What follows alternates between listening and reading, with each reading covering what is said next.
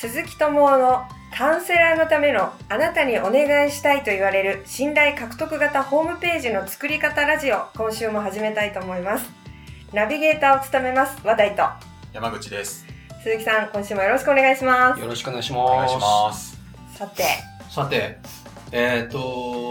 の話しようかなと思ったんですけど、はい、あ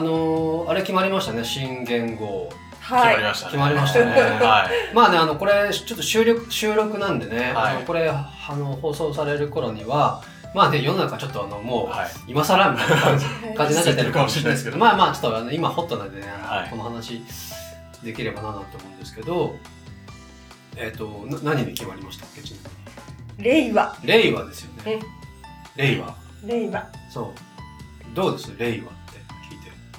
私は予測してたのと違ったので。本当に予測してたんですか？いつもほら昭和とか明治大正昭和って頭文字が被っちゃダメなんだろうなとか、そういうことはちょっと考えてて、なんとなく家業で来るかなとか、あ行かしらとか、あんなんとかはありましたね。ありました。あん派が多かったですけどね。なんかね。50音順の前の方かなってちょっと、そうですね。いや、勝手にですよ。勝手ですね。なるほど、はい、思ってました、勝手に。でもね、よかったんじゃないかななんて、はい、ね、そんないくつか他に候補があったじゃないですか。はい、なんだっけな、バンナとかね、講師とか休暇とか。英語とかいろいろあったらしいんですけど、はい、中では僕一番良かったかなって思いましたけどね。はい、どうですか、今の人？その候補はあんまり知らなかったんですけど、でもなんか柔らかい雰囲気、確かにね、いいなと思ってくれる。そう。今1年とか、今元年ね。そう1年とか2年とか言うんですよね。そうなんでしょうね。だから、そう僕ね、聞いててどうなんだろうと思ったのが1個あって、はい、多分さっき今和田さん令和って言われてますよ。山口さんに令和って言われてますよ。イントネーションどうなんでしょう。いや、私テレビで令和っておっしゃったので、おっしゃってたし、安倍首相も多分令和って言ってたんですよ。だからおそらく正式発音が令和なんだって私は令和っていう普通にまっすぐ読みそうなんですけど、なんかまっすぐっていうか、令ですね。令にアクセントがあって令和ですね。はい。そう。僕もそうなんですけど、でも令和も別にね、どっちなんでしょうね。はい。ちょっとシリに聞いてみましょうか。シリに教えてくれるんですか？シリ、そういうの分かるんじゃないですか？ちょっと。Hey シリ、新しい元号って何？新しい元号は令和と発表されました。令和の出典は万葉集です。初春の冷月にして清く風やわらぎ、梅は狂前の子を開き、蘭は背後の子を香らすから引用されたそうです。詳細については日本政府のホームページなどでご確認ください。どっちでしょう？令和。なんか上の方が。そうですね。ちょっとついでにGoogle アシスタントにも聞いてみましょうか。はい。新しい元号は何？新元号は4月1日に発表され、令和に決まりました。一応令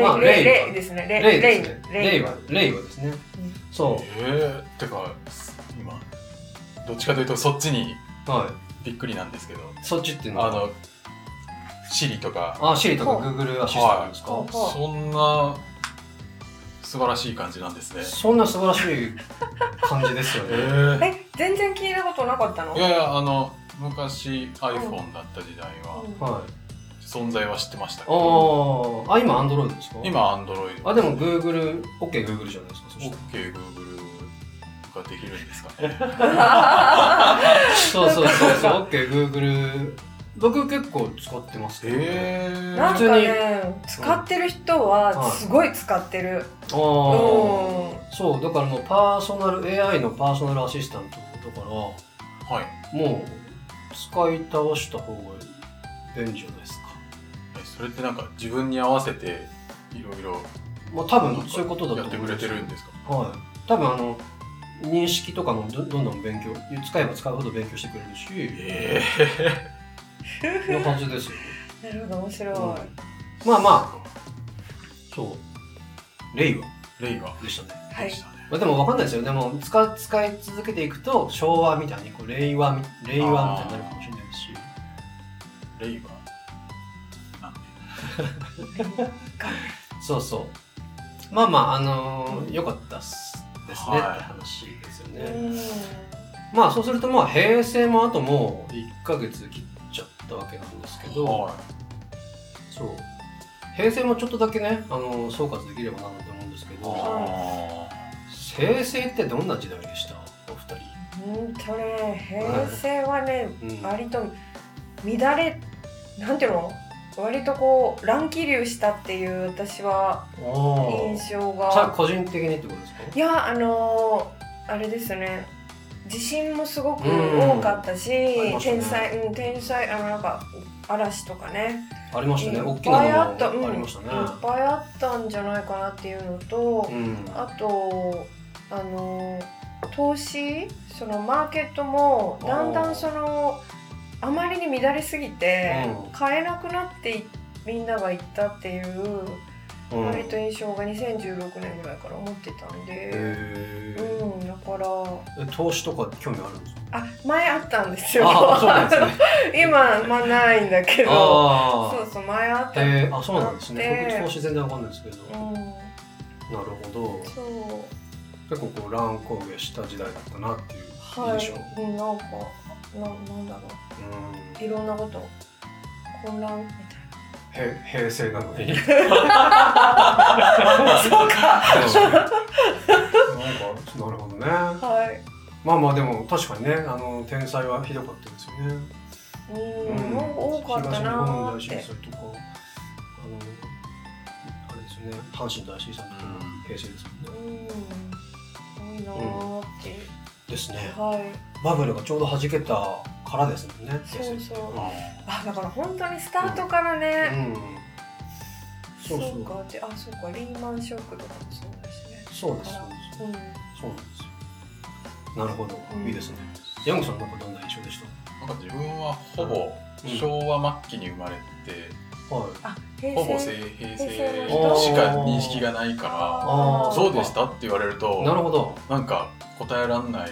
なるほどね。それが全てだから比較対象が知らんがった感じ。そうか。なるほどね。そっか。なるほど、若い人はそうなんですね。鈴木さんは？僕はまあ超昭和ぐらいなんですけど、まあ平成を思い越してみると、僕まあ仕事柄ってのもあって、インターネットのなんだろうな、生まれて成長してきたみたいなイメージですね。僕だから大学卒業する頃にやっと世の中インターネットみたいなのがアメリカから入ってきて、その時は大学の研究室にしかなかったような時代だったんですけど、パソコン通信っていうのは一部マニアックな人がやってましたけど、インターネットってのはまだ世の中なくて、で平成になって、でなんだろうな、最初モデム P がみたいなの分かんないですか？プロバイダーと電話回線つなぐっていう作業から始めてたんですけど、でそこからだんだんブロードバンドになってきて、で ADSL だとかが出てきて、でそれが今度モバイルになってきて、でなんか iPhone だのスマホだの、もう一人一台インターネットが当たり前の世界になったっていうのが平成っていうイメージですね。いやー、なんか見届けてる感じがしましたそうなんですよ。僕ね、まあ、インターネットとずっとね、まあ、仕事も絡んでましたし、そういう仕事柄っていうのもあるんでしょうけど、インターネットとつながったのが平成だなっていうなんか印象でしたね。もはやインターネットのない世界って、信じられないですよね。そうですよね。もう無理。ですよね。ないと無理っていう感じですね。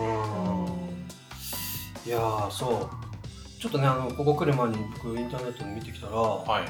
孫さん孫正義さん、はい、言ってるのは、令和は、はい、AI インターネットの時代へだそうです。AI インターネット。そう、まあ、ざっくり言うとですね、コンピューティングはこれからまだまだ今から100万倍に発展すると。まあ、平成ざっくり言うと0から100万倍まで発展しましたと、はい、でここからの伸びしろどれくらいあるかっていうまた100万倍ですと。でもう AI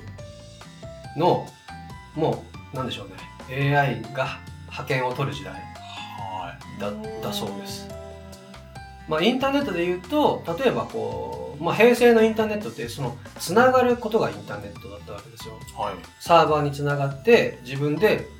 なんとか、まあ、お悩みのワードを入れて情報を自分で取り出すっていう時代、はい、それが AI インターネットの世界になると僕もその半分全然つかないんですけど、多分だからそのもう一人一人のインターネットなんでしょう。だから検索結果も一人一人だし、むしろ検索っていうよりも、レコメンドっていうんですかね、その AI が推論して、はい、推奨してその結果を返してくれるみたいな感じなんじゃないかなって。どういうこと？実は今でも、はい、検索結果なんか検索キーワードググるじゃないですか、はいはい、検索結果って同じキーワードを入れたとしても和田さんの検索結果と山口さんの検索結果って違うんですよ。それ知ってました？知らない。だから Google がその和田さんのね、その検索行動だとかその何時に使うことが多いだとかどんなワードを使うことが多いかっていうのをこう全部ですね、はい、もうモデリングしてだいたいこの人何歳で、性別がどれどれ でどういう趣味嗜好があってっていうのをだいぶモデリングしてるわけですよ。でその人が探すこのキーワードに合った結果を返すってこともやってるわけです。なんかそれって便利だけど、なんか自分が広がらない感じがしちゃったんだけど、まあまあなんですかそれ。確かにね、それありますね。でももう Facebook とかもそうですよね。 Facebook やってると例えば僕、ウェブマーケティングとかに興味があるんですけどウェブマーケティングの記事しか出てこないわけですよ。だから世の中の人たちみんなマーケティングに興味があるんだって思っちゃうんだけどそれは、Facebook の AI が僕に最適な情報をよりすぐって届けてくれるからそう思っちゃうわけで。じゃあリサーチとかっていうかなんだろう、傾向とかってもう見れないんですか？検索してなくて。そうだから本当にフラットな検索結果を知ろうと思ったら、はい、一回自分の Google アカウントをログアウトして、はい、でパソコンっていうか、まあ、ブラウザーも今まで使ったことがない、いつも例えば Chrome とか使ってるんだったら使ったことない Firefox とか使って、履歴が全く残ってない状態で調べないと、フラットな情報って取れないんですよ。そうだからもうすでにワントゥーワンまではいかないかもしれないですけど、ある程度セグメント化された結果にカスタマイズされてるわけですよ。それがもっと進むんじゃないかなって思ってますね。なんかそうやってどんどん自分のパーソナルなものをどんどん吸い上げられて、なんか情報をどんどん取られていく人間たちみたいな。そうなんですよね。人間たちよみたいな感じです。まあね、そこはまあ考え方いろいろあると思うんですけどね、まあ便利になる反面、こうものを考えなくてもいいね、なんだろうな、まあ、単純なことだとかそれこそ単純労働だとか単純作業だとかはもうやんなくなるんでしょうね、でもっとこう人間本来の余暇だとかレギュレーションだとか、クリエイティブなことアーティスティックなことを、をどんどんやっていくようになるんじゃないかな、それはそう言われてますよね。って考えるとまあね、まあ明るい気もしますし、そうね、そう考えると、そうですね、はい、まあそんな平成でしたね。まあ今の話ね、ついでに言うとまあ、AI って話をちょっとだけしたんですけど、まあ、とはいえですね、僕は変わらないものもあるよなって思ってて、はい、うん、例えば、うん、それこそ僕たち人間の性質だとか、うん、なんか文化だとか、まあ、文化はあれかな、まあ、慣習だとかその認知能力だとか、はい、で別に令和になったからといって、うん、5年10年で変わっていくもんじゃないじゃないですか。だから人間のね、ここに3つ目の目ができましたとかならなかったんですよ、はいはい、ね、だからいっぱいキーワード打つから指が6本になりましたとかなるんですよ。そうそういう意味で言うと、はい、なんだろうな、もう例えばそのマーケティングってことを言って考えても、もう10年20年前、もっと下手したらもっと50年のことも欲しいんですけど、ずっとマーケティングっていうことがこう本質ということは変わってないわけですよ。うん、だからやっぱりそういうとこ見失わないで抑えていく必要があるよなって思いますね。うん、はい、うん、そう、それこそなんかいつも僕は言うんですが、そのターゲット設定だとかね、はい、うん、マーケットのいろはもいいですけど、これやんない限りはやっぱり何もできないなと思ってきて、うん、そういかにね、その Facebook だとか、また次の新しいメディアができてどんどん来ると思うんですけど、例えばじゃあターゲット、地方の、お年寄りですとかっていうターゲットの時は Facebook、まあ微妙じゃないですか、まあ、はい、ちょっとそうじゃない人も当然いると思うんですけど、っていうように、なんでしょう、こうマーケティング的なアプローチっていうのはね、これからもずっと必要になってくると思うんで、そうですね、そういう変わらない部分もやっぱりあると思うんで、うん、そう、これだけね、まあ、AI、インターネット、まあ、インターネット全体にもっとますますなっていくと思うんですけども、リアルでつながっていたいっていう欲求も当然あるわけで、うんうん、だからなんでしょうね、まあ、トレンドとかも一つ大事ですけど、はい、まあ、トレンドに流されずに、そのなんでしょうね、もっとこう自分のこのターゲットのことをもっともっと思うと、本質的にね、何が必要なのかっていうのが見えてくるんじゃないかななんて思ったりもしました。はい、いいですね、なんか、うん、本題のようなもういいのかななんて、はい、そうですよね、はい、すいません、なんかいえいえ、はい、そうなんです。ということで、まあ、5月1日から令和始まりまして、はい、なんか令和キャンペーンでも考えて、はい、なんかね、なんか新しいことやっていければななんて思いますよね。はい、はいはいはい、はい、というところで、じゃあ本題の方に、はい、ぜひ移りたいなと思うんですが、はい、まあ、今までこのホームページでこういうこと書いたりとか、前回はプロフィールでは苦労話をしましょうみたいなお話いただいたんですけど、実際そのホームページを作ってからどんくらいで成果出るんだろうっていうのがなんか気になってるんですけど、そうですよね、やっぱやるからにはすぐ成果出したいですね。出したいなっていうのは、そうそう、皆さん同じじゃないかなと思うんです、はい、そうなんですよ、おそらく、うん、そうですよね、はい、うん、でよく質問されるんですけど、はい、どんくらいで成果出ますかって、はい、うん、ですね、まずその成果って何ですかって話からちょっとだけ整理したいんですけど、はい、成果、うん、まあ、僕はですね、そのホームページからの成果の出し方は2段階あると思ってて、はい、で、まずですね、ステップ1です。まあ、これずっと言ってた話なんですけど、はい、その野号だとか名前だとかのそのピンポイントのワード、はい、まあ、もしくは名刺交換した人にアドレス直接叩いてもらったりとかして、でホームページ来てもらって、でそこでちゃんと存在証明をして、で苦労話とかね、プロフィールしっかり書いて、はい、共感と信頼をしてもらって、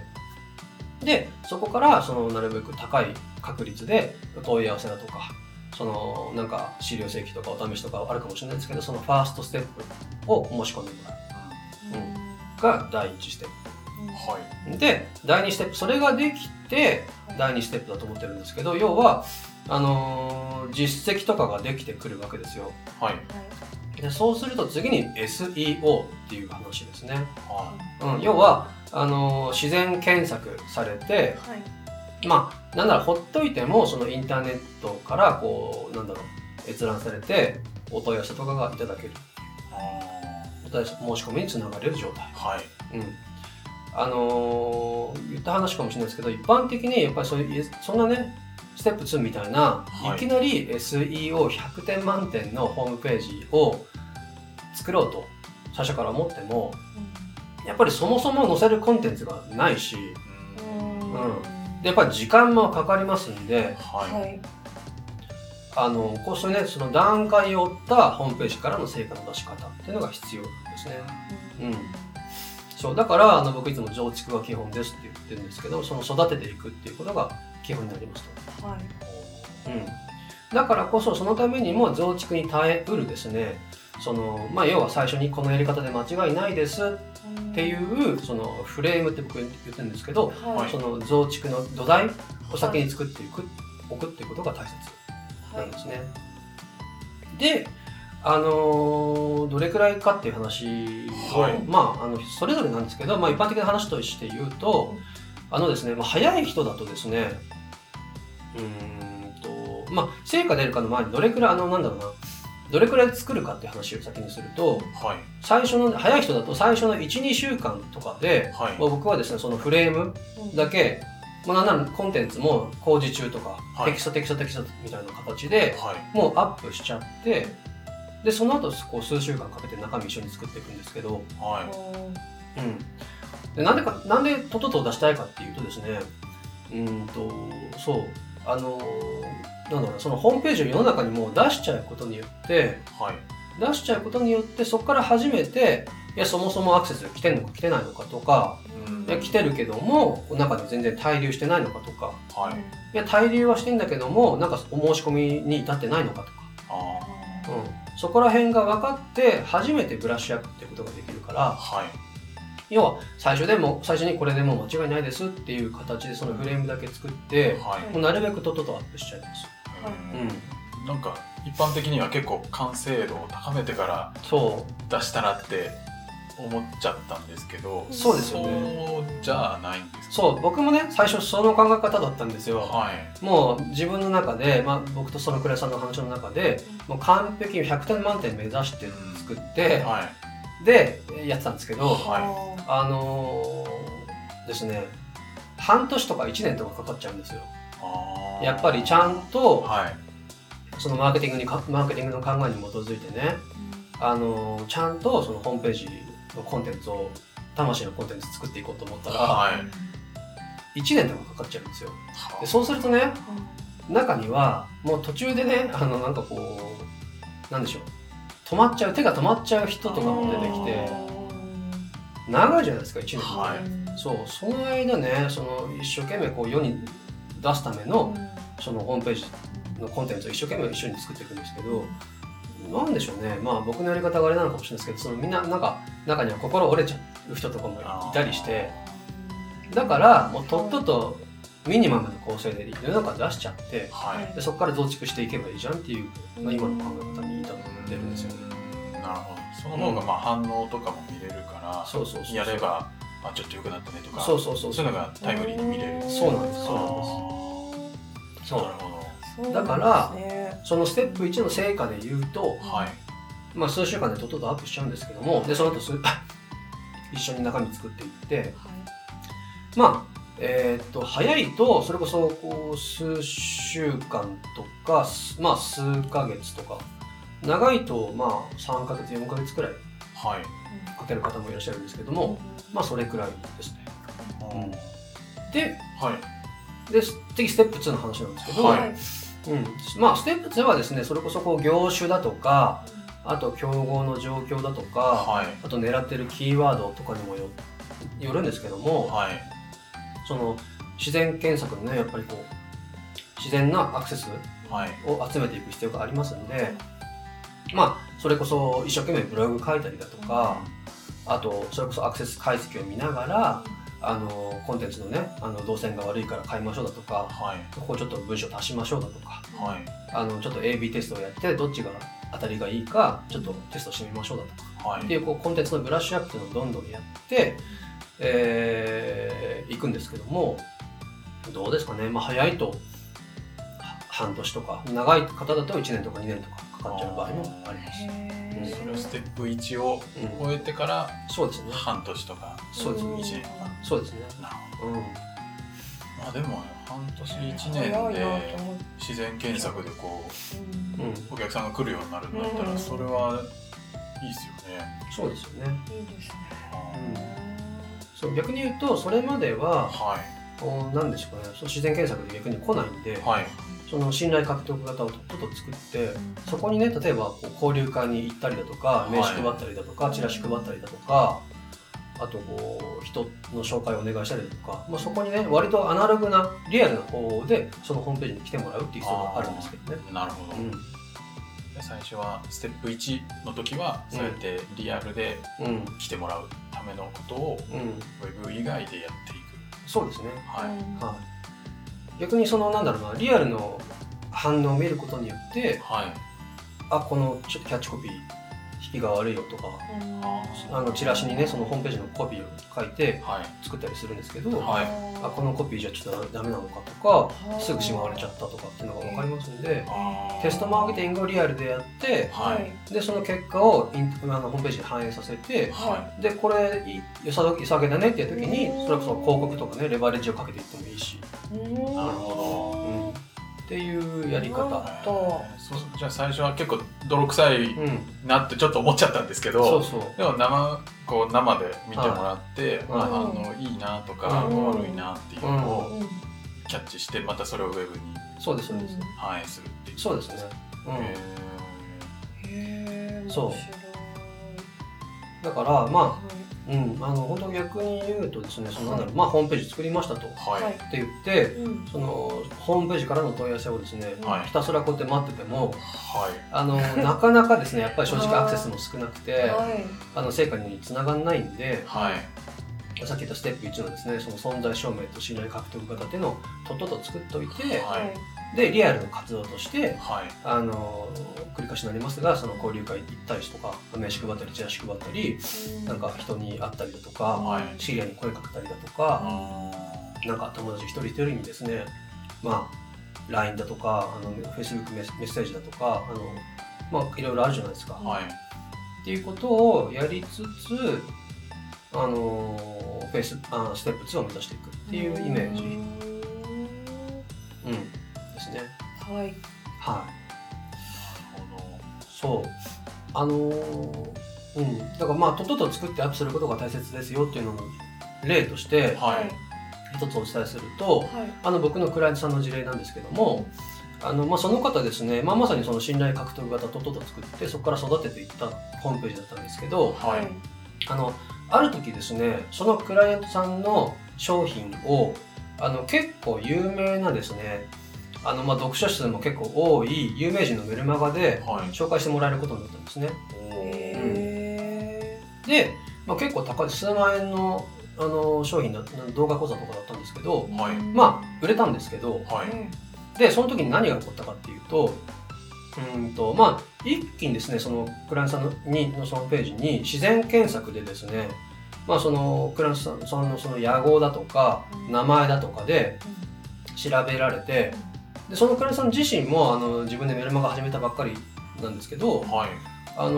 そのメルマガのリストがですね、大量に取れたんですよ。すごい、うん、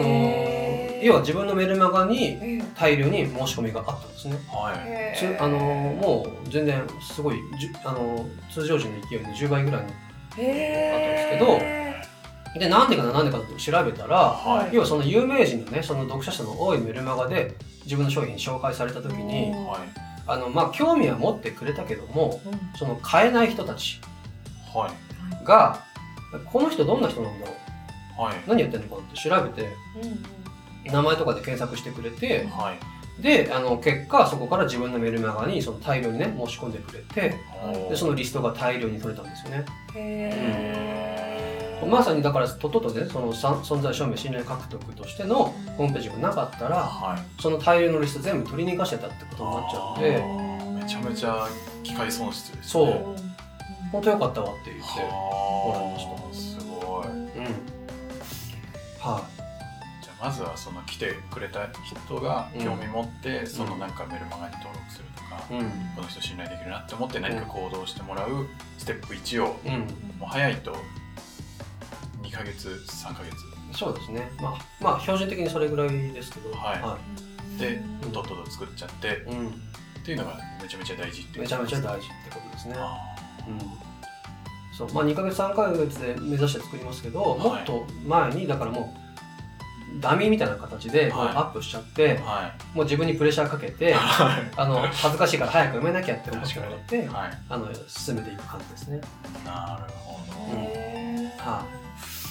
うん、最短で作った人とかってどのくらいとか聞いちゃったんですか？最短ですか、はい、最短でもまあでも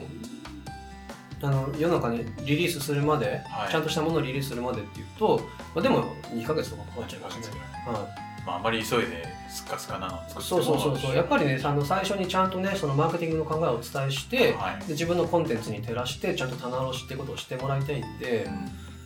あんまり急ぎたくないんですよね。あなるほど、うん、でまずはしっかり2ヶ月3ヶ月かけて来た人がちゃんと信頼する、うん、ホームページを作る、うん、そうですねうん、なるほど、はい、ですね。なんでまあ要はそのビジネス開始したら自分が今どういう状況なのかっていうのをこうちゃんとね判断して、まあ、特に最初はそのリアルでの活動も織り交ぜていただいて、はいうん、で少しずつこう改善しながらそのビジネスの成果を出していきましょうっていうことですね。だからまあ焦んなくても大丈夫ですよって話、はい、でした。はい、はい、ありがとうございます。最後にお知らせです。